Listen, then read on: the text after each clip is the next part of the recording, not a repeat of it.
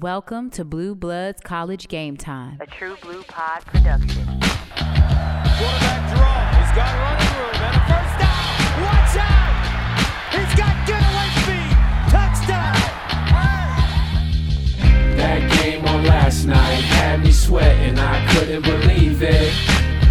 It was college game time, a couple of blue bloods out competing. College game day Saturdays, big time players making plays. All I really need is another weekend full of back to back games, just me and my friends. Man, I love college. College football. I love March Madness. Man, I love college.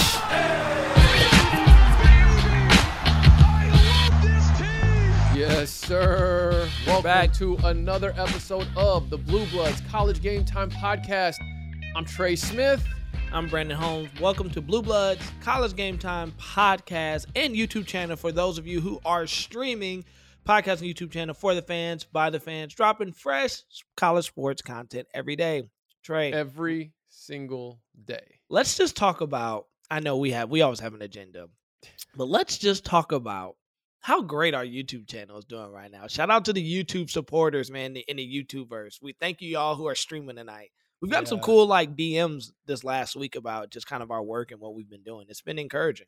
Yeah, it's it's been real encouraging and we're continuing to grow and we just appreciate the support and you know, whether you're someone that just sticks to one playlist or you're someone that watches all of our content or someone that watches the full episodes, whatever it is, we just appreciate you being here and hopefully we can continue growing and putting out that college sports content for the fans by the fans. Like from from week 1 of this episode, that's what our our our mindset has been. We're just two fans. We're on here giving our takes, giving our perspective. We're not out here trying to be these experts and reporters and whatever else. Um, we're just two fans, just like you listening or watching. So, um, the Blue Bloods double dribble. So let's let's start there. We had, I mean, we're we're in this weird Space. place with college sports right now. We're Mhm. we're in a situation where college football is over, the season is, but it's Right. like we're in It's a whole dies. new season right now with like the transfer portal being on fire, which we're about to get to, the coaching carousel, the Yep. recruiting, Spring ball getting, is like uh, two months yeah, away. signing day coming up, all of that stuff happening. But then also like we're in the heart of conference play with college hoops, Yep. and we're about to hit that final stretch here in a month or so as we gear up going into uh going into March. and so Madness. we're continuing to play with our format as we uh, sort of are in this transitional part of the season uh, coming out of football. If you've listened with- us from day one, you remember we used to have a pretty uh, consistent format for each football, each week of college football. It was bowl prediction, uh, biggest surprise, biggest disappointment. And we're going to Mhm. start kind of incorporating some of that back into uh, the basketball side of things. But if the transfer portal keeps blowing up like it's been doing, and there's just so much going on, like we can't not talk about it on a full episode. You gotta but- address it. Let's start with basketball. Once Yep. again, like every week, we had uh, a handful of upsets. I know Big you ones. actually made a, a, a sidebar video, a bonus video about one of them. So go ahead and you start us off, and then I'll I'll close us out with the different upsets we had. Yeah, man. I, I'm gonna talk about these boys down in Lubbock, Texas, man. Well, not down, down west, wherever you're at. Lubbock, Texas. Mark Adams and the Texas Tech Red Raiders have been bu- bu- balling. Two major upsets in one week, bro. What they do, Kansas. Then they did, um, they beat Baylor. But then what happens is, you said it last time we talked about them, right? Mhm. You said B. The thing I'm concerned about Texas Tech is can they go these long stretches or these long droughts of not scoring points? And when is it going to Mhm. catch up to them? And it did, man. It, it caught up to them. They lost to Kansas State on Saturday. They lost to Kansas State 62 to 51. Um, but then here's the crazy part, like, and we'll probably dig some deeper into this, is um number one Baylor lost again. So they lost early. They lost early to Texas Tech in the week, and then they lost again to Oklahoma State. And it wasn't just like Mhm. a close loss. They lost 61 to 54. I mean, so that's for a very mediocre, in my opinion, very me- mediocre. Oklahoma. This isn't Oklahoma State with Cade Cunningham last year. right. And so, man, the Big 12, man, they dare we saying we were texting about it. Are they like the SEC West of college basketball this year? I mean, Um, if, if you're looking, man, they got a lot of solid teams in the Big 12, and I'm interested to see how this is going to divvy up. I still like my personal opinion. I know you like Baylor. Mhm. Um, some of that I, I'm like, I know you love Baylor. Your dad went to Baylor. You got family ties. I don't know if it some of that plays into your decision. I no, they're just really good. I like. I still like Texas Tech even when they don't score. Um, I'm just and blame it on me growing up in Detroit. Blame it on me growing up on the Bad Boys Pistons, where de- yeah. defense went. The only titles we've seen in Detroit is not because we've had an explosive offense. We've had tough, gritty, hard nosed, make you earn everything defense. And maybe Mm. that's why I have this like love for Texas Tech. It just rem- they're not as physical as the bad boys. And I mean, this is just two different eras, but they do play smothering defense, man. So I just have this like little I have this like crush on teams that play great defense. Because to me, I just it's what I grew. If you grew up playing basketball in Detroit, like that is Detroit's brand style of it. We're gonna play tough, gritty. Any basketball player, any prep kid you see come out of Detroit, even to this day, they can score, but they're known for their they're just relentless dogs on the defensive side of Mhm. the basketball. So for me personally, I do like Texas Tech. I mean, I think they can hang with anybody. Um, I'm not sure where they are with their leading scorer coming back from like the COVID protocols and all that. But I Mhm. think this is not a team anybody wants to see. Um, come, I don't think anybody wants to see them come March. Personally, Yeah, I obviously with Baylor for me, the thing that if anything hinders them from duplicating what they were able to do last year, it's that their guard play isn't the same. But the length they have combined with the skill set, the, the, the skilled skilled they skill set they have, I, I still give them the upper hand because they also play incredible defense as well. Yeah. I mean, Baylor will guard, they'll sit down on you, they'll guard you. They also have a matchup zone they can throw at you uh, that's very unique, and they've got the link to make it like really execute it well. Here's the thing with college basketball. I think a team like Baylor, someone like Scott Drew, he's going, okay, we had a bad week. Right. Somewhere deep, deep, deep down, he's going, we needed that bad week. We needed Yeah. that to refocus ourselves for the like last half of the season.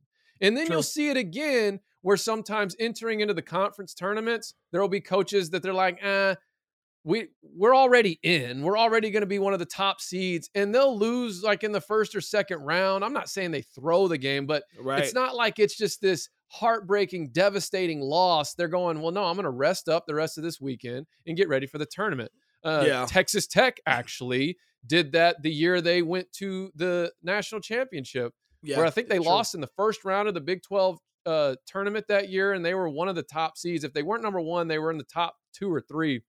Lost in the first round, rested up, and then went on a a run that almost won won it all. And so I think you'll see teams that will have weeks like this. And here's where it kind of separates the men from the boys because some teams use a week like this to reset, refocus, and then they end up having a great back half of their season.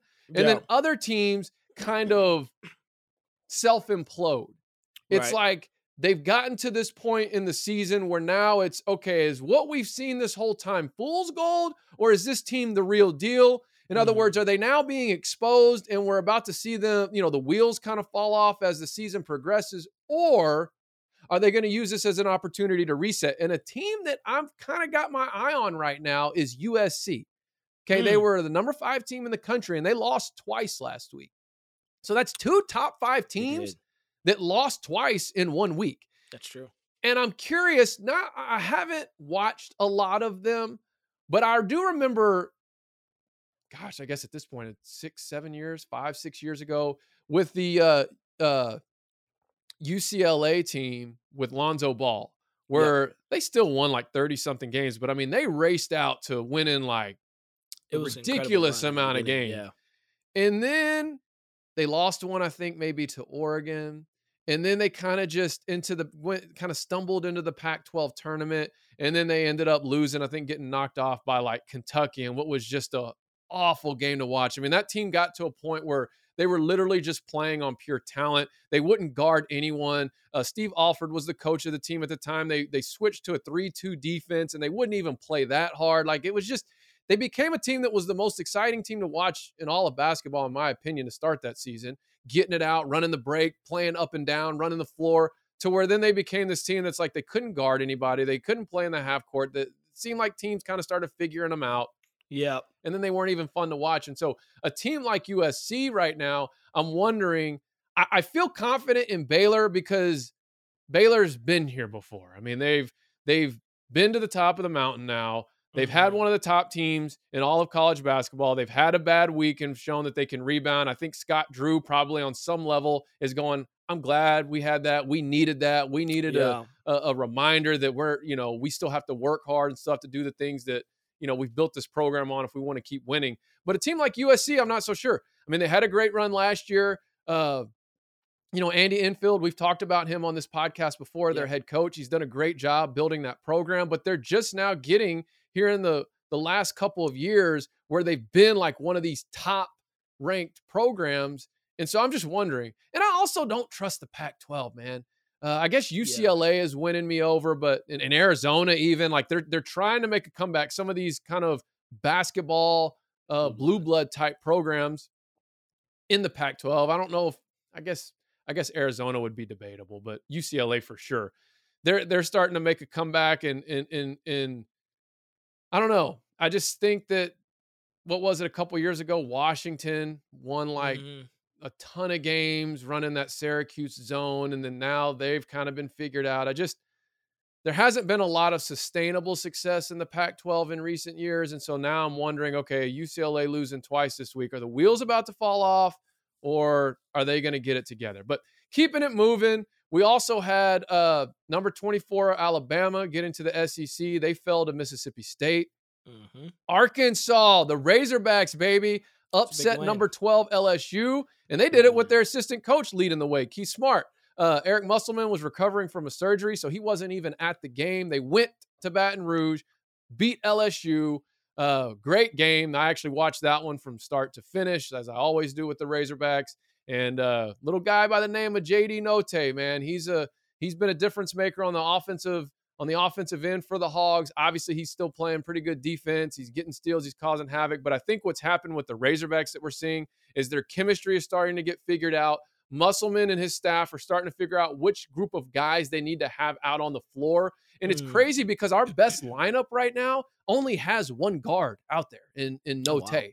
wow. Um, they just play so hard and they play together. And uh, anyways, the the the the best five, at least that have been starting, they come out and they make sure we don't have like a a, a, a- a soft bad start. And obviously, it paid some dividends with LSU.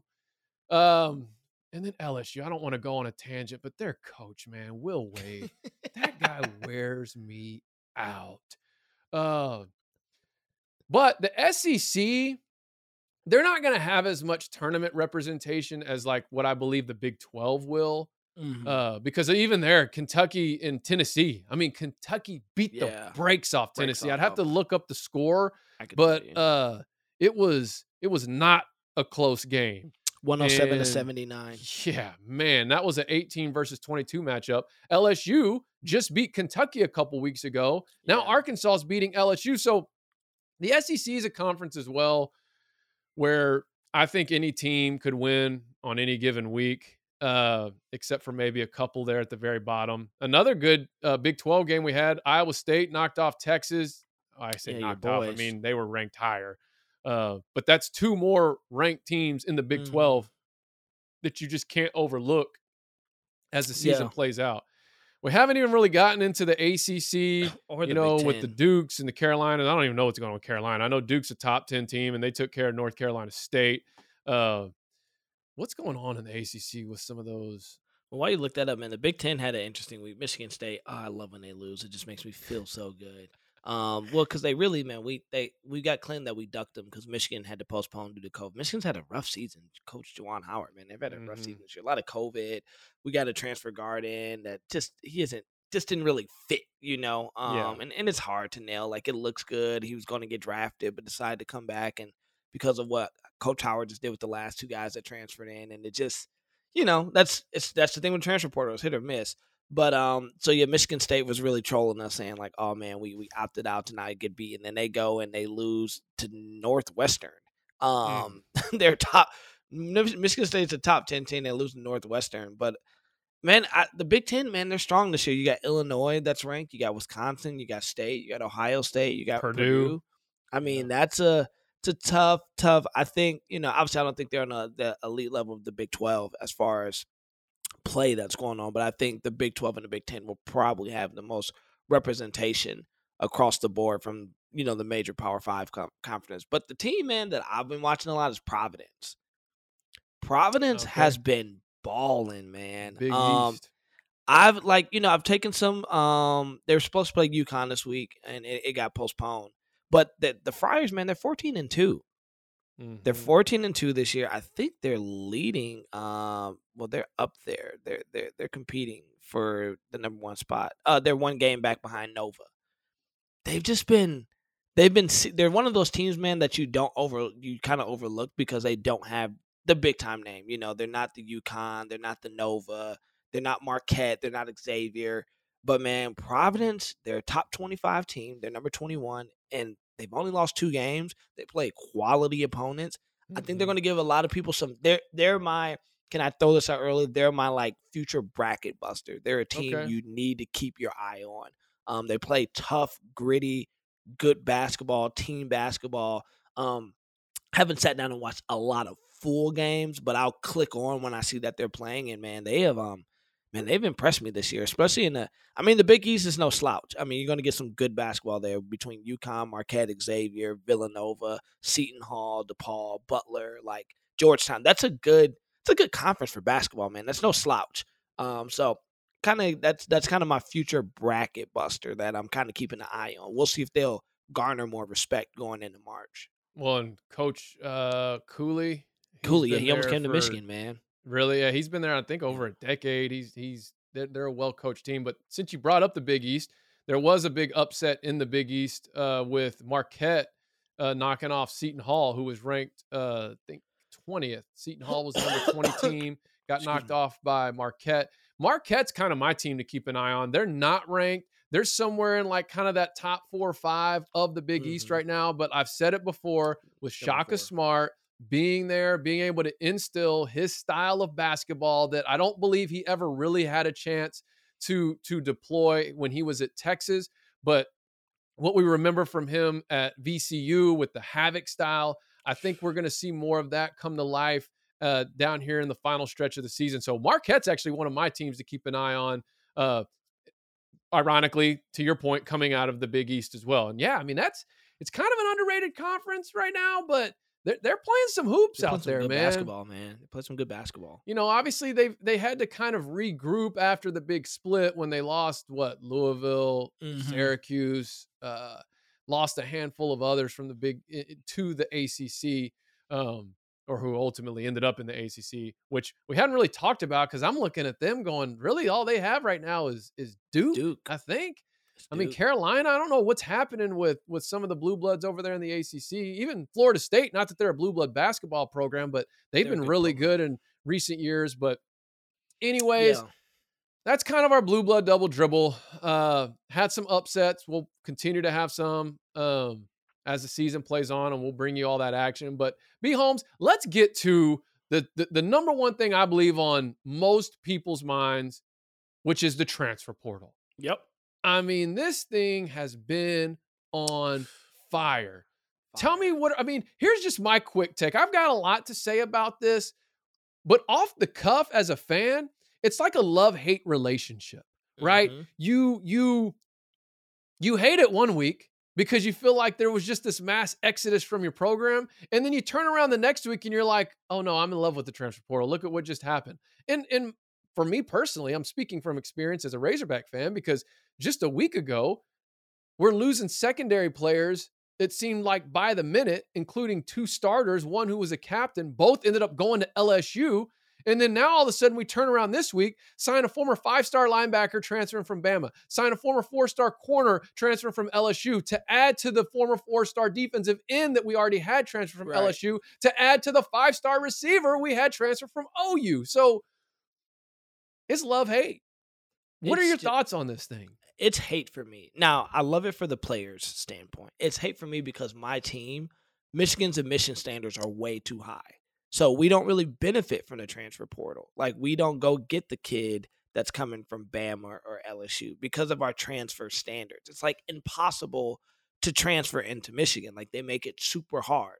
Mm. Um, which is one of the things from what I've been hearing from the people who I know who are are semi close to the Michigan situation is something Harbaugh has really been pushing is that uh, admissions loosens their standards so that you can compete with the the Bamas, the Georgias, the LSU's of the world. Because yeah, in the SEC, you guys you guys trade players like they're Pokemon cards, man. It's Pretty like much. Oh man, you know, um, and I'm not I'm not disqualifying how good those schools are. I think they're great academic institutions, but Michigan has this like elitism to, towards it. They Michigan refers to themselves as the like the the Harvard of the Midwest. Like Mm. that's how they treat themselves. Um, academically, yes, they keep up, but they have to kind of get rid of this like stigma where you know they we want to do it right and we want those days are over. There's a new era of college football. But as far as the transfer portal in general, I think it's great. I think I love it. I love the one transfer rule. Um, do I think there needs to be? I don't know how you regulate it though. Right. That's the only thing. I don't know how you. But here's the thing: people only have been up in arms about it because of football and basketball. I was a track guy in college. You could transfer freely. There was no sit out. Like you just Mm. transferred, and you could run at the next institution the next year. Um, it only mattered for big time money sports. So, I, I, I love it. I think it's a great idea. I think there has to be some type of regulation. Um, maybe there's like a transfer period, like between this period and this period, you can decide to transfer. But even then, Trey, I don't think that stops it. Because if you create a period, a kid will just say, "Fine, if I can't put my name in the portal now, I'll just quit." Mm. They'll quit the program. Like there's there's always going to be a loophole. Um, I don't know how you. I think it's good though. I think it's good for the sport. I think it's good for the kid. Um, because and I've always had this argument: if the if the coach until we put boundaries on coaches jumping ship and leaving and figure that out, then we shouldn't restrict kids for doing the same. Um, so if they can figure out a way to do it for coaches, where kind of like the NFL, there's a no tampering rule. Mhm. Like you can't tamper until the season's over. You can't even entertain it until the season's over. Then I'll understand, like, hey, you can't make a decision to leave your school until a season's over. Now, if you have an internal conversation, kind of thing like Kelly Bryant did, like Clemson, where he was just like, hey, I'm out. Like, if you're going to start Trevor Lawrence, there's no need to play me. I'll just sit the rest of the year. To me, that's okay. That's you, you and your coach coming to an agreement. But like, I do, I'm kind of like, uh, man, just to drop out in the middle of the season. I, I don't really necessarily agree with that. Like, it's this, it's that fine line for me. I think you and I, we grew up in the same generation. Mm. Like, we're enough old school. We we respect it, but then we, you know, we're part of this new movement of the new school, and so I still am a firm believer of like fighting for what you want. Like if you, now, I, I get co- every situation is different in college, and you don't know till you get there, and things might not work out, and the position coach, all that stuff matters. But I think there has to be some regulation, man. I just don't know how you regulate it um, to even out some of that stuff. Because right now it just feels like it's the wild, wild west. It is. And I think with regulation though too, like there has to be not to sound corny, but there has to be education. Like yeah, where it's different from coaches and players is that the players are still 18, 19, 20, 21, 22 years old where decisions that they're making could have big time impacts on the rest of their life. true. Even if it's not about the decision itself, it's about the habit or the sort of internal processing, the internal practice that's put into place that could have a negative impact down the line for them. Whereas these head coaches, I mean, whatever, they're grown. A lot of them have families, but they're grown men. They're big boys. They're adults that are well established in their life. And so I'm not as concerned about making sure that coaches go through the checklist and really make sure they they make the right decision for themselves and for them. No, they're grown. Like they they need to, if they're not already doing that on their own, like that's their fault. Mm. Whereas for these college kids, even though they are adults and they are young men or women or whatever sport we're talking about, I feel like with the portal being so wide open, let me say it this way. At least when you had the one year sit rule, it made you think about it a little bit longer True. as a young man, as a young athlete, as a as a just a young person getting ready to make a potentially life-changing decision. This little thing they had in place. Now, I'm not saying I agree or disagree with the one-year sit rule, but what I'm saying is is with that rule being in place, it at least made the players have to think through, okay, is this really what I want to do? Mm-hmm. Right? Cuz you're not going to just make an emotional decision to go sit a year Right. you're going to make sure it really is what's It best for you you. and what you want to do. And because as I think about the transfer portal, I mean, it's like life, and I might get on a preacher box here, but it's like we're all in a transfer portal of some sort. I mean, even in our everyday lives. And so with our everyday decisions, and, and what I mean by that is, is college athletes, I think, need to be educated on a proper way to process transferring. Now you can Yeah. say, oh, well, that's up to the family. Well, some of them don't have that type of family support. And some of them, the ones that they probably don't need to be listening to, are some of the ones that are the closest to them ear, because of the motives that they have. Right? Right. I mean, would you agree Right. with that? No, that's I- true. I'm not saying that's the case for every single collegiate athlete. I'm saying, but that's the case for a lot of them. Everybody wants a piece of the pie. Everybody wants a piece of the pie. And so my thought is, is okay, can we can we just at least make sure that we're educating kids to at least ask these two questions? Mhm. Okay. Number one, does your pursuit outweigh your retreat? Okay. That's a life lesson right there in and of itself. Is what I'm pursuing outweighing what I'm leaving? In other words, if all I'm motivated by is what I'm leaving, what I'm trying to get away from, then I'm always going to end up in a place, whether it's in college sports or in life, where I'm going to just end up in a place that I produce the same results here that I produced the last place I was at. Right. Because right. it's never about what I'm pursuing towards, it's always about what I'm running away from. And that's what I say when I mean educating these young people not to just make these decisions either emotionally or either just exclusively about money. Because if it's always about, well, they're not paying me enough money here, or they're not playing me enough here, or I don't like this guy, or I don't like that guy. I don't like that's always about what I'm trying to get away from. And it's never about what I'm trying to walk into. Well, then now I'm setting myself up to live a life where I just bounce from place to place, constantly producing the same results and Mhm. never knowing why. And the only way that I escape it is to continue to leave. And so that's the one thing. So, does your pursuit outweigh your retreat? I mean, think about it right now as grown men, someone listening to this podcast or watching it live on YouTube, okay? You probably work a job. And let's just say you work a job right now that you don't like. Mhm. If all you're focused on is leaving your job and quitting your job and looking for something else only so you can quit your job, whatever your next job is, I guarantee you this right here. Whatever your next job is that allows you to quit the job you're currently in, at some point in time, it's going to produce the same situation that you're in right now because you haven't really determined, okay, what am I pursuing? Like, what am I wanting to step into? Mhm.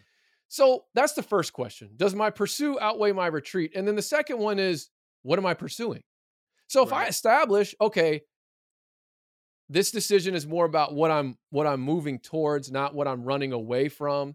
And and I don't mean to like just harp on this, but even in interviewing, like in, in times in my life where I've worked in situations where I've been able to interview and hire staff, I always try to ask questions to see, okay, are they just running from a previous situation and this is their escape? Or are they actually wanting to pursue this opportunity that they're interviewing for? Because there is Yeah. a difference. There and it's a difference as, a, as someone who's hiring these people, it's a difference in what you're going to get. And then on the flip side, if you're in those shoes and you're you're you're this you're my escape from what I'm trying to leave, well, what what's to say that you're not going to all of a sudden want to be escaping here in the next three months or two months Yeah. or six months or whatever? So anyway, so that's the first question. Then what am I pursuing? Because if I'm pursuing what's wrong, and wrong's probably not the the best word to use here. I don't. I I hate to use right or wrong because it's not about right or wrong. Right. But if I'm pursuing something that ultimately is not good for me, then I'm going to leave something that probably is good for me. hmm You follow me? Yeah. Whereas if what I'm pursuing is what's good for me, then maybe what I'm leaving is something that was not good for me. And so it's like I just hope that these these players are getting some sort of education or, or, maybe that's what needs to be implemented as a quality type education where it's teaching young men young women how to process through these life-changing decisions where it's not just about money or it's not just about trying to get out of a situation that's uncomfortable or whatever but it really is about going okay i'm going to have these types of decisions my entire life Yeah. what's the proper way to process them so that I make sure that I do not just what's going to bring me a short term fulfillment, but what ultimately is going to be in the best interest of me long term. Um, I mean, to even get to my statement, I was just saying, like, like, you know, you pursue what's good, you may end up leaving what was not good for you. Or I hate to use good, bad, or right, wrong, because it's not Right. always about it's not always about that. Uh, not to get preachy, but you know, like sometimes it's is it a good situation versus a best situation, not just a good situation versus a bad situation. But it's Right. like, you know, as a married man, if I choose to pursue after another woman, well, guess what? I'm going to end up retreating is my current wife. Well, that's not Right. it's not good for me. That's not what's best for me. Whereas you and I right now doing this podcast, like this is something we've decided we want to pursue. It started off as us recording a podcast with just audio back week zero of August. right. Then that parlayed itself into a YouTube channel. Then that's parlayed itself into a relationship with Sports Illustrated. Then that's parlayed itself into us setting these goals where we go from 39 subscribers to, you know, whatever we're at now, 1500 or cl- getting close to 15. Hey, if you're watching right now, hit subscribe. Hit the but getting subscribe close to 1500. but point being is we've decided this is something that we believe is what's best for us. It's something that we've each went before God with and thought, okay, this is what we're supposed to do. yeah. And now, depending on how this journey plays out, the more and more we pursue this thing, it's probably going to create forks in the road where we detach ourselves or leave certain things that we're in now. Right. Yeah. And so I don't mean to just completely harp on it, but I think there's just some lessons as far as really asking the right questions before you make a decision to transfer. Mhm. Does my pursuit outweigh my retreat? What am I pursuing? And then really educating young people to understand, college age people to understand the difference in adversity and toxicity. Right. Just No, because good. something is is is showing you adversity doesn't mean it's a toxic environment Right. that you need to leave. And I Right. think sometimes with the transfer portal being this easy to access and get instant gratification out of, sometimes these players are leaving adversity that they actually need to stick it out through, Yeah. right? But they're associating adversity with, well, it's toxic. It's just I just got to get out of here. Yeah, I gotta get out of here. Now, there are situations that probably are toxic or just just at the end They of the day, uh, yes, aren't, aren't a don't good fit. fit. Yeah. And so, absolutely, do what you need to do. And so, I, I'm talking the long way around and getting on this preacher box because I think the part of for me that I'm passionate about are just young people in general. Obviously, Yeah. you and I, we come from a background of being youth pastors, right? I mean, like, right. like, like I remember having a youth ministry with you know soon to be college athletes, and right. yes, they're grown, yes, they're adults, but these are things that they don't always know and they don't yeah. always know to think about that could end up having more of an impact on the future and long-term su- sustainability of their life than an NIL deal or you know a new coach or a, a, a new you know a, a starting position or whatever it is and so I just think that that those are some things that need to be brought into the equation as it Mhm. pertains to educating and regulating, you know, this wild, Yeah. wild west we have with the transfer portal in college sports. But yeah. go ahead. I think it's interesting because there's so many nuances. Like, um, sometimes, like, like you said, so there's, I think there's just, and this is why it gets hard to regulate, right? Because there's, it's broken up into like boxes of transfer portal. You got the kid, like you said, who doesn't want the adversity. You know, they were promised the world. They, you know, Right. they've probably always been the best. right And then they they hit to, you know, as my dad told me, hey, when you go to college, it's everybody who used to be the man on their team is now on one team. Um, you know, Right. and you kind of, you know, you become the low man on the totem pole again. And and if you've never had to experience that, you start to think it's unfair. Coach isn't playing you. He promised you all these things, and it's like, no, you got to just have that dog. But then I think there's also, like you said, there's the part where it just doesn't fit. Like you recruit some, you you commit somewhere, it looks good. You get there. I was I was thinking about like Malcolm when we did his interview. He's like, man, we didn't Mm. even see the locker room, you know. And Yeah. it's like he had to make a decision like, yo, was this really like a good fit for me? Um, and then I think it's um, but then there's also the nuance of where you're no longer wanted. Um, and that's like a real that's a real thing from college coaches where it's just like, I know we recruited you, I know we signed you, like a kid from Michigan, uh, Andre Seldon. I love the kid, four star kid. He's like five nine though, so he's really like probably five seven. Um, and you know, everyone's like, why would you leave? And he's like, I didn't want to leave. It's just the coaches pretty much told me like your spot is no longer here.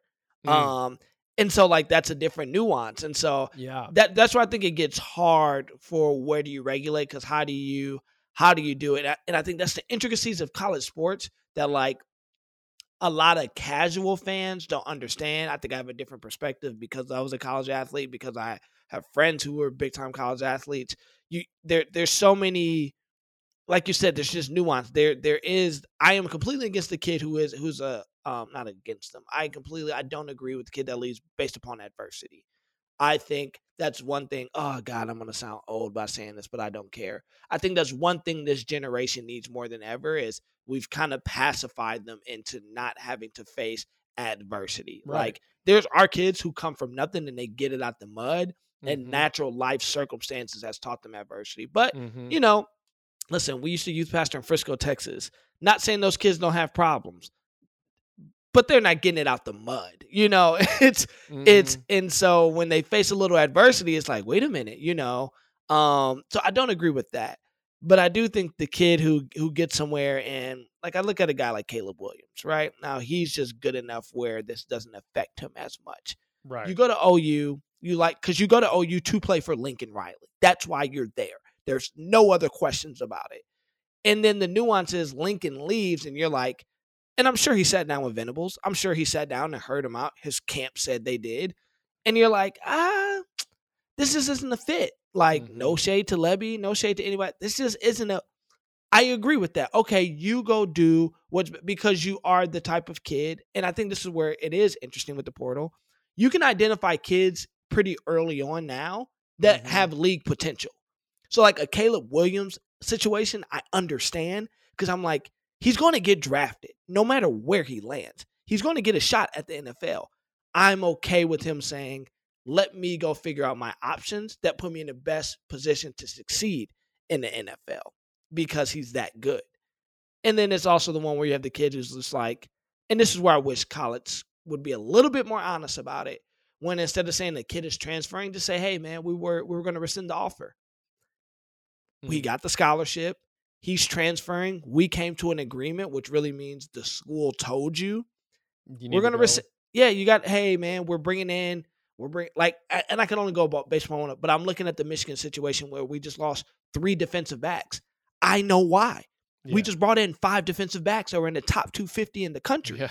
Right. hey man you're already low on the depth chart. We're bringing in these hot hot shot four or five star freshmen. You're probably not going to play and we need to make room because we're actually got leeway on probably somebody else we want. So i think it's just I don't know how you regulate that though, Trey, because I think those are three separate situations, three three different things that we know happen across the board every season. Um so I'm for it in the sense that it gives kids opportunities, but I'm against it like you said in the sense of I don't like the kids that use it when they just face a little of adversity. Well, and that's the thing for me is like I don't even now that we're like in this conversation, I'm almost now going maybe you don't regulate it. Maybe maybe what you do is you let the kid have the power to make their own decisions. Mm-hmm. You know, just like you just said, the university has the opportunity to, you know, they both made a commitment, right? The school made a commitment to the player, the player made a commitment to the to the school. So if the school has the opportunity to go back on their commitment after that season or that semester or whatever, Semester, yeah. I mean, or or let's just call it what it is. I made a semester commitment, not a a semester commitment, not, not a four, a four year commitment. And so, so for me is okay. Both, it's all is well, all is fair. Each college athlete can make their own decisions. I just think I'm more passionate about the long term benefit for the for the kids, for the players. Not not as athletes, like as humans, as men, Yeah. as women, as people who can go on to become productive members of society and make a good living for themselves, not not people who, well, if the football thing doesn't work out, it's I, over. I've I've always said this though. I think it needs to. This is where the NCAA, I believe, can help. They'll never do it. I don't think they'll ever do this. No, not how we run college sports now.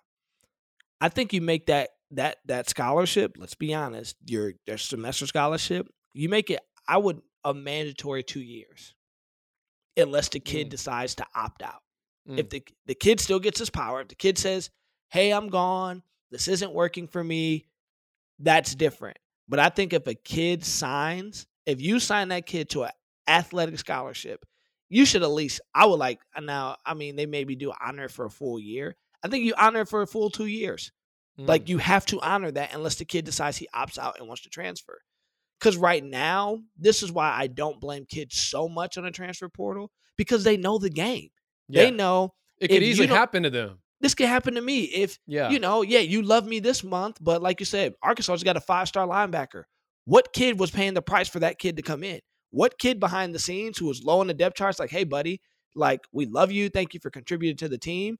You can your your scholarship's gone, so you got to find a new home in the next couple of weeks because spring ball starts in the in six weeks. You have to Mhm. find a new home in six weeks to hopefully find a place to play football. I think you change some of this. Um, I think you bring some of the instant transfer down if a kid isn't always looking over their shoulder. Um, Mm. if and if the if the university has to be held accountable to say, hey, if you sign this letter of intent, you're planning, we guarantee for two years we cannot cut you, unless it's disciplinary action, you know, different things like that. But for two years, we we are committing to you for two that at least gets you an associate's degree. After that two, we can decide if we want to. Hey, it's not working after these two. We'll let you go. I, I- I think they have to go to a contract based system. So I think that's the only way that works. so let me ask you this: you you almost have to, you know, be in- order for this uh, sort of college free agency to Mhm. be to be in control. But so let me ask you this: What if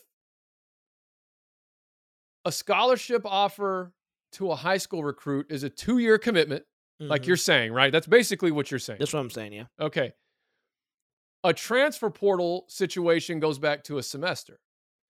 So so now at least I'm not prevented from playing a year, but at least there is some level of there's a layer of I don't think accountability is the word, but there's Mhm. a layer of you better make sure this is what you want to do built in to go, okay, if I transfer out of here, I'm basically cashing in the year and a half guarantee I have left of this scholarship to take on basically what they operate under now, which is a semester to semester type deal. Semester. Yeah. And so at least now there's a piece built in to make me go as a player, okay, is this really what's best for me to do I would- this? I would do this for this for the transfer. I would make it a one year because we got to hold coaches accountable too. Absolutely. Yeah. So now, if a coach knows if I offer this kid in high school, because this is the other problem we're running into, they're throwing out offers that aren't committable. yeah. So now, if you sign a kid, you know you have him for two years. He's in your two year plan. Yeah. We know we have him. And then if you bring in a transfer, I have this kid for a year. One, I think it makes coaches be a lot more responsible about how they recruit and who they recruit. They don't over recruit anymore. And then, you know, like Saban had, I mean, Saban wins, so people don't really look at it, but Saban's the king of gray shirting. Like, yeah. people don't understand what that is. You know, it's like you over recruit. You tell a kid, "Hey, um, technically you're on the team, but you can come in. You, you won't join till like the spring when the scholarship opens up." And it's a really weird. SEC schools have been doing it for forever. Saban is like the king of it. Oh, Arkansas benefited from it. I think that's how we got Darius Philon, who is now playing for the Las Vegas Raiders. He's a defensive tackle, was supposed to go to Bama, and I think got gray shirted at like the eleventh hour, Mhm. and then he he He came, to came over. Yeah, Yeah. So I think if you do that, it makes because I think that's when you look at the portal, you also have to look at the coaches and you have to look at the landscape of recruiting. I think it doesn't.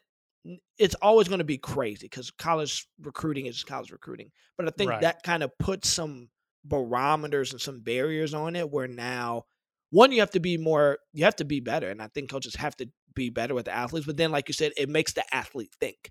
Like if i'm a high school kid now and i know if like okay I, I do have the free transfer rule but i would make it a little harder. Like i would go back because i'm also this is why i'm also not against the sitting out the year rule if you go to a contract base but you still get to retain that year of eligibility. So what happened before, you remember you transferred, you lost that year. So if you left after your freshman year, you lost your sophomore year technically.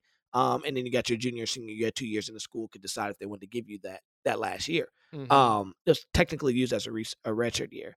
But I think if you go back to that with the transfer, so that way everybody's more responsible. A kid knows you got two years here. So you don't have to look over your shoulder.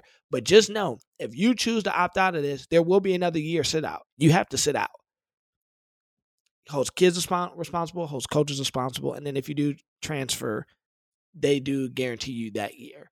And then and then what if a prerequisite to entering the transfer portal was completing a sort of counseling slash coaching requirement? Something. Yeah. Not not something where I sit at a computer with some white-haired, you know, right. completely disconnected from my generation, suit and tie wearing guy telling me about why transferring Mhm. this. No, I'm saying like a true, like Compliance Counseling, person. coaching, like like Mhm. send me to Yeah. like send me to sit down with a guy and like let's talk through this. Right. Let's make some lists here. Like let's let's have a practical coaching process of really determining is this what's best. It's like a then character the- coach. character coach, something where you Yeah. really have to go through a process to go, okay. And then if at the end of the process, you still like your mind's just already made up, at least though, if you know it's not what you need to be doing, like you at least had to acknowledge that. Like you had to like confront that internally. Not that you would say that, but you know what I mean? Like, like really takes because I'm telling you, B Holmes, there are so many former college athletes who had the talent to play in the NFL. And even if they didn't, if they could have at least found a niche to study while they were there, while they were in college, could have gone on to be a productive member of society that are now. I don't want to like throw job like certain jobs out there and just just you know sort of Like sort of demeaning. Yeah. step on certain people, but like I'm telling you right now, and I know of some people personally who are not living the life right now that they want to be living. And it all goes back to a decision that they made their freshman year of college. Mhm. Their freshman year of college, when they were redshirted and had never had to ever practice their whole life without playing games, didn't know how Yep. to handle it, Oh, transferred I know out if you like that. And few like so that. could, could we get someone like could we invest into that element and i get it i know you like each program they have like their recruiting coordinators and they have these coaches and they have all that stuff but i'm saying someone who's not biased to the The university, Yep. like a non-biased party that knows how to communicate and connect with athletes and connect not just eh, with people who can connect with young people and really it has nothing to do with athletics but it's all about going through a decision making process because Right.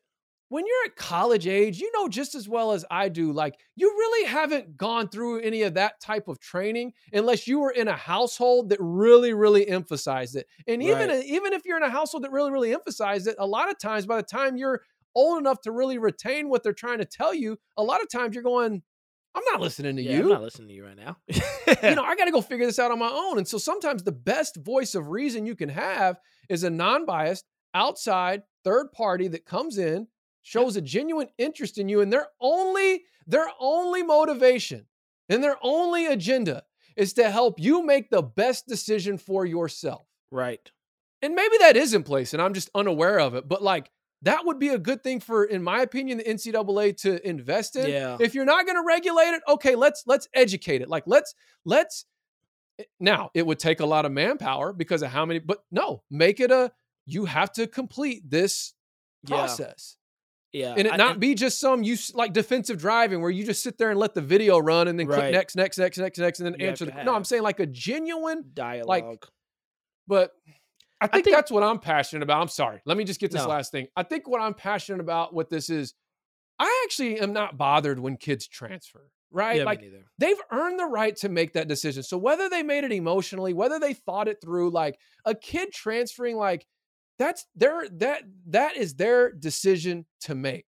hmm What bothers me is when I see these kids make these decisions that were obviously influenced by the wrong voices. Yep.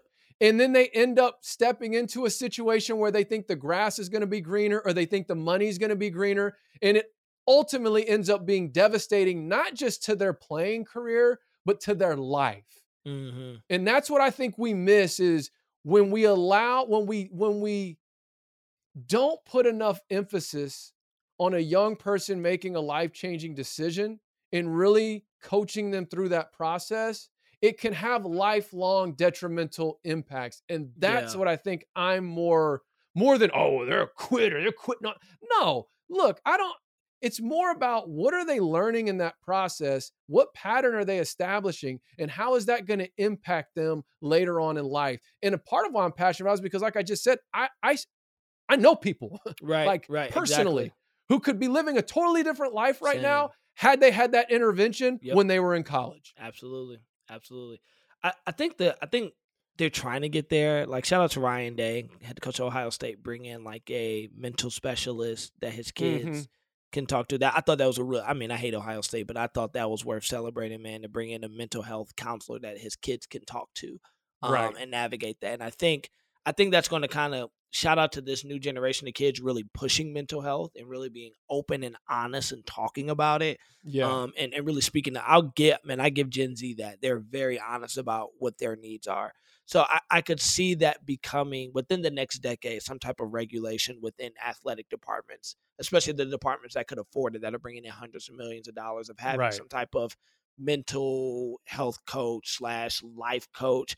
Um, there's a guy that does it for Florida State, for Bama. I forget his name. He has a book. He's super great. Like I've sat in a seminar of his. I can't think of his name but that's starting to become a thing. So I'm interested to see how this kind of plays out and if more athletic departments will get behind that and saying, this is the person who's on staff. They're not even sports fans per se. We don't even know if they like Right. sports. right They're just here to help you make a better life decision, like you said, in a better mental space to make that type of decision. Um, and someone maybe even if they're with the university they're not associated with where like with the program to a point where the head coach can't go say hey if this kid leaves right. you're out you know what i mean where where then it can't you can't start Yeah. muddying the waters where then now i'm trying to guide a kid with an ulterior motive of keeping Right. my job if that makes sense Yeah, no, no. You just need this this person to be completely detached, essentially. Yeah. um like out they need to be outsourced essentially this is it's like so what we do like i work for a church when we don't offer counseling at our church for whatever reasons we do um we have reasons why we don't but we outsource it right so now it's like hey this is the organization we trust um we love them we think they're great they'll guide you in the right direction here's who you call them tell them we sent you they'll connect you maybe that's think- our next venture B Holmes maybe maybe that's what we're I've always said, man, college, you know, and, I, and we both have dealt with college athletes over our career. That's something like I've I'm very big in, man. I think these these kids need it, man, because I think about the decision. For me, the decision to transfer out of ORU, I'll always look back at that and how different my life would have looked if I would have went back. Um, Mm. like I, it took me years to get over what I gave up deciding to transfer out. Um, and obviously my life turned out well. I have a great life. I have a great career. But I've always and I and I've me and my coach have kept in contact over years. And I remember having a conversation with him like after four years after I transferred out. It's like right after my father passed away. And he's like, Man, I was so sad when you left. He's like, You had Olympic potential. Mm. Like, I'm not saying you would have made it, but you had Olympic potential. Like it was it was inside of you. Mm. Um, and I've always thought about that, like, ah, if I never would have left ORU, would I have at least made the shot? Would I would I have had the shot to go after it? Would I, you know, obviously, you know, everything everything has to play in the right way for you to make those moments happen in your athletic career. But I've always thought that, like, man, if I would have just kind of like, and I'll just be completely transparent. I had a horrible freshman year academically, so they were like, "Hey, you got to sit," and I was like, "Uh," and so you know, I ended up going doing the military thing and all that. And I always look back like, if I would have just kind of like swallowed my pride in that moment, went back, Had the conversation with my parents. I'm not doing this military thing. I'm gonna go get this out the mud because this is what I want to do. Mm. Go back, suck it up, live through the embarrassment. Why aren't you running this year? Because I did bad in academic. I did bad academically. I'm gonna get my grades back up. I'm gonna still train with the team, and I'll be back in the spring to compete. I always think about what that would have did for me mentally as Mm. an athlete and what I may have accomplished because now I it would have meant more. Because Mm. I would I didn't run. I would have been like, no, I faced this giant head on. I attacked it. I fixed the problem. I went and got it. I've always wondered what I how different my track career would have looked. Um, obviously, you know, maybe you could get hurt, maybe all these things. But I'm saying in the perfect world, if I don't get hurt in that situation, I at least go pro for a couple years, without a doubt. With, without a doubt, I go pro for a Mm. couple years. not saying I would have made the Olympics, but I would have had a shot at going professional. But I have to live with that. You know, Yeah. I've had to live with that since I was 19 years old. And so I've ex- I've actually never really like shared that openly. But no, I, I agree. I completely agree with you. There has to be something that helps guide the kid do that, man. Well, and then on the flip side, I'm I'm coming from my my vantage point where here I grow up, the namesake of my granddad being a nine-year NFL All-Pro player, played for arguably two of the greatest head coaches to ever coach the game of football. He played for Paul Brown and Tom Landry. Okay. He's in the NCAA Hall of Fame. His banner is hanging up somewhere at uh, McLane Stadium in Waco. My dad went on, he had offers from everywhere in the Southwest Conference. He got hurt, played a year at a Ouachita Baptist in Arkansas, and then he transferred to Baylor and was a part of, played with Mike Singletary, was a part of uh, their last South, their basically their last conference championship team before the Briles era okay? Uh played for Grant Teaff who's kind of considered a legendary coach in the baylor in the baylor circuits and so i'm named after both of these guys and i'm thinking okay this is what my path is and it really wasn't until i got to like my senior year in high school and really freshman in college where i was like like i can chart my own path you know Mhm. i had i started having some opportunities you know doing some public speaking type stuff started like kind of started working as a as a pseudo youth pastor you know my senior year in high school i was like 16 17 years old and then next thing you know i was having opportunities to speak at these conferences and and and, and kind of basically ended up living a life I would have never thought possible Mhm. that was more tailored to my skill set. I mean, because like, look, I was a decent high school athlete, but I was nothing special. You know what I mean? I wasn't Right. like this great whatever. It's not like like if anything, coaches wanted me around for the locker room because Right. I was a good influence on all the best players. You know what I Right, mean? Like that right. was my biggest gift to a to to any athletic team that I played on. And then the fact that like I had to learn the ins and outs of the game, like basketball and football. Like if I wanted to play, like I had to make sure I knew the playbook, or I had to make sure I understood how to rotate over and take a charge or do this on defense and communicate and things like that in basketball. And so part of not being a good player kind of helped my knowledge of the game. But the bottom line is, is how many kids continue to walk this path because they feel like they're in this shadow that they have to live up to. And a Mhm. lot of times they get to this level in college, they want to hit the transfer portal because really deep down, they're like, man, I really need to take a couple years to develop.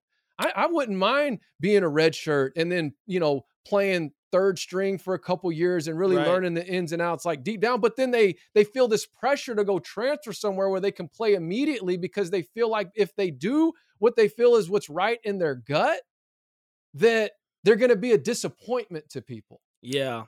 And like that's what I had to deal with. Like that's what I had to come to grips with was like, no, no, no. I'm not. I, I always thought I, by me choosing the path I chose, I always felt like I was this huge disappointment to people. Mhm. And to your point, I mean, this isn't something I just go on record and share publicly with everybody. But the bottom line is, is I had to come to grips throughout my life. You know, now as a as a dad and Right. a husband and like all those, Right. you know, you'd like to, you know, hopefully you can get yourself to a point where you realize like, okay, it really wasn't like Right. everything I thought in my mind was the reality of me making that was actually not the truth at all. Right. And in fact, in some cases, I earned more respect from the people I thought I was disappointing because I was willing to make the that decision of what I knew was best yeah. and, and- and right for me. Right. And I think you take both of those stories, like you and I just shared, like think of Yeah. how many athletes right now are carrying the weight of the world on their shoulder in one of those situations. Yeah. Or it's even this, like one of the kids, and you know him well. He played with my brother. Um, dude, he's doing so well. I'm so proud of him. The kid, um, we got to have him on the show, Ely. I remember Oh, we had yeah. a really, yeah, we had a really interesting conversation. I remember he came and visited me, and he was in Philly, so we did lunch. And he said, "Man, I've always, I always meant to thank you." And I said, "For what?" He goes, "Man, you- you had a conversation with me when I was a senior in high school. I, he goes, I heard it, but it didn't hit me till I was a sophomore." Mm. And um, he was like, I'll never forget. I was in your kitchen, and you know, Elias signed with SMU, and man, I mean, the kid just had it. I mean, the kid's six six. He's God's He was, I gonna say he was a man. monster even in high school. I remember six six two forty five in high school. I mean, you just can't ran like a gazelle. Just Ely had the NFL type of pro. You just looked at him, and you go, Right. wouldn't shock me if the kid ends up playing on Sundays because he's that he's that kid. Yeah. And I remember, I remember the conversation. I was like, "Hey, man, you know, I'm proud of you. Just know, because I was like, you know, everyone's like, you're going to go to the NFL, and when you're 18, that's all you think. That's I said, man, think. I said, just think there might be a day when you wake up and you don't want to do this anymore, and that's okay. Mm. It's gonna. I said it's gonna feel. It's there might be a day when you wake up and you realize this is just a job, and you might make the decision you don't want this job to be your full time life. And he's Mhm. like, Nah, I love the game, and I've heard that comment from so many. I love the Yeah, game. It'll never. Yeah. And he told me this when we met Trey. He goes, It was my sophomore year. I realized I'm good. I realized I, I have the size. You know, I got friends that have gone to the league at this point. He goes, But man, I woke up one day and I was like, I don't want this to be my job anymore. He's like, I just, it's just not that. He goes, and then luckily he had the camp around him that was like, but you're going to SMU. A SMU degree will get you into any door possible. Mhm. And what he did was he leveraged that, got his degree, did his graduate year at Texas Southern, and got a master's degree for free. And Mm. so I think about there's kids in my situation, there's kids in your situation, and then there's kids like Ely's situation where you're like, hey, they need coaching as well. Like, hey, don't transfer. Like, play, do what you got to do Yeah. do what you got to do get a degree from smu from baylor from wherever because this this degree means something i mean it can get you into some doors and then hey if you really want to get a master's and you got a free year why don't you you know go transfer he went to texas southern he's like yeah man it was just like hey they had a Mm. good program in this you know they're not a football powerhouse but they had a good program and I got a free master's degree. And you know, and I know we're in this era where like degrees and stuff are looking different, but I'm like, there I'm with you. There needs to be something in place to help every kid navigate this because we know like what is it like 1% of kids 1.7% of kids go division 1 yeah. even there's only 300 some odd dudes in the NFL so like not everybody's going to go so how do you leverage where you're at um to make the right decisions and that's the thing like you said I believe these athletes need I had it and my father my father was just you know my dad was such Mhm. helped me navigate even the stuff with ORU. And even then, he's like, man, I, I remember that he's like, I kind of slipped on that. We we should have handled that a little bit different. Mhm. But I at least had somebody in my camp that was like, when I was transferred from ORU, and I'm like, yo, I want to go to LSU, and he was like, no, no, no, no, no. I remember he's like, let's go to Baylor. A Baylor degree goes a Mm. little bit further than an LSU degree. Trust me. And like he was the one who kind of helped me navigate. If you are going to transfer, look at what do you want to do with your life? Okay, let's look at these schools because of Right. these programs. Like the at, like you said, and I know we're kind of shooting a dead horse. Those type of people need to be in the athletic department to have that type of conversation. Because this is the one question I ask any kid that comes to me about recruiting. If you weren't playing a sport, would you still go to school there? Mm. If you weren't playing a sport, would you still go to school there? Okay, if you're transferring, let's. What do you want to do with your life? Yeah. You want to be a If they dentist? didn't need a quarterback right, Right. now, would you go? would you go? Would you go? And what are you eh studying? Do they have a good program Yeah. for that? You know, it's just those. And not that that can't be part of why you go. Obviously, Right, if there's exactly. opportunity there and it's a great fit for you. But but that's the thing. There's just there's so many layers to this onion, so to speak, that these players deserve to have someone at least like walk them through that without any Mhm. type of agenda one way or the other. right.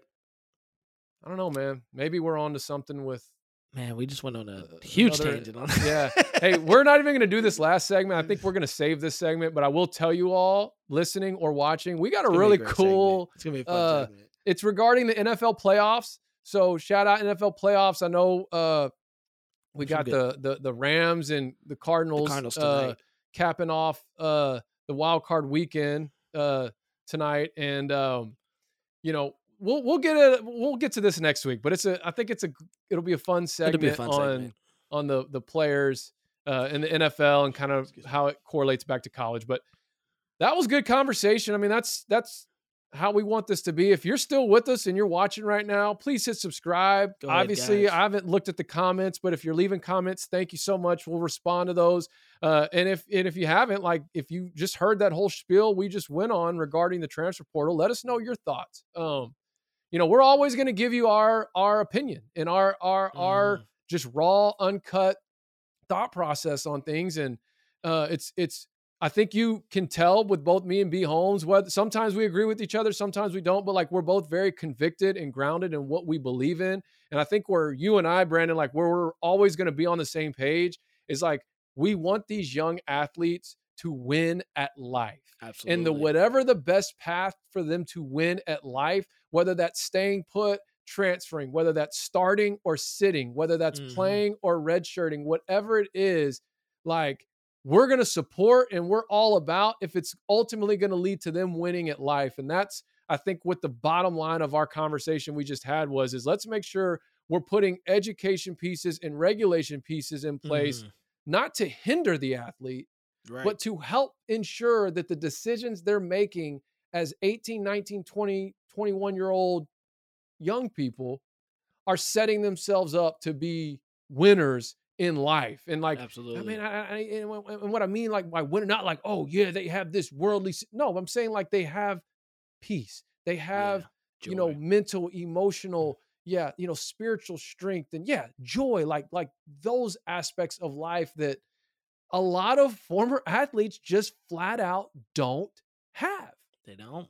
And it can all go back to a decision they made when they were in college. hmm But that's the Blue Bloods College Game Time podcast for you right There there. it is, man. That's a good episode. That's good. Well, once again, man, yo, thanks for joining. Thanks for streaming. Especially, I forgot who it is who sent us a DM said he streamed every last one of our shows. Um, man, I forget his name. Yes, I saw Um, it. I think it was like something your mama or something yeah, like something, that. whatever. You know who you are, man. Thank you. We, I went. I'm sorry I didn't remember your name. My apologies.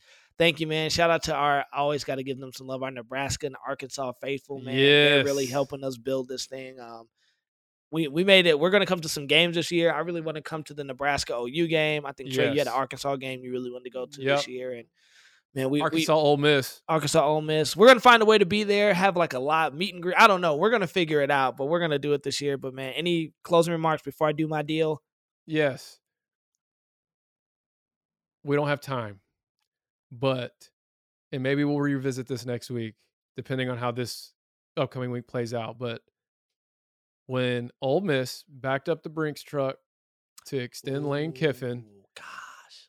if you go back and find that episode or find the video, it would have been it would have been the episode of the weekend when he signed his extension or agreed to mm-hmm. the extension. I can't remember if that was late November or early December. I specifically said my my response to that is exactly what's happening at Ole Miss It right was. now. I'm gonna leave it at that. There's your teaser. It was. You did say that. Well, hey, we'll have to revisit that.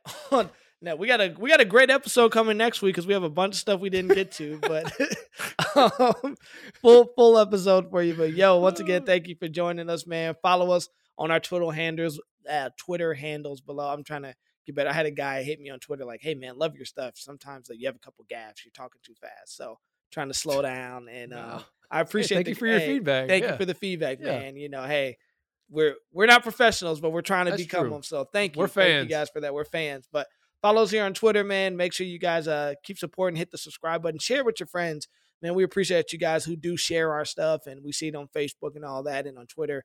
And um, man, uh, hope you guys have a great, great weekend. Uh, for college basketball fans, you know, enjoy your wins if your team won this week. They lost, resting your laurels, and until next week, Peace. Peace. College, college football. I love March Madness. Man, I love college.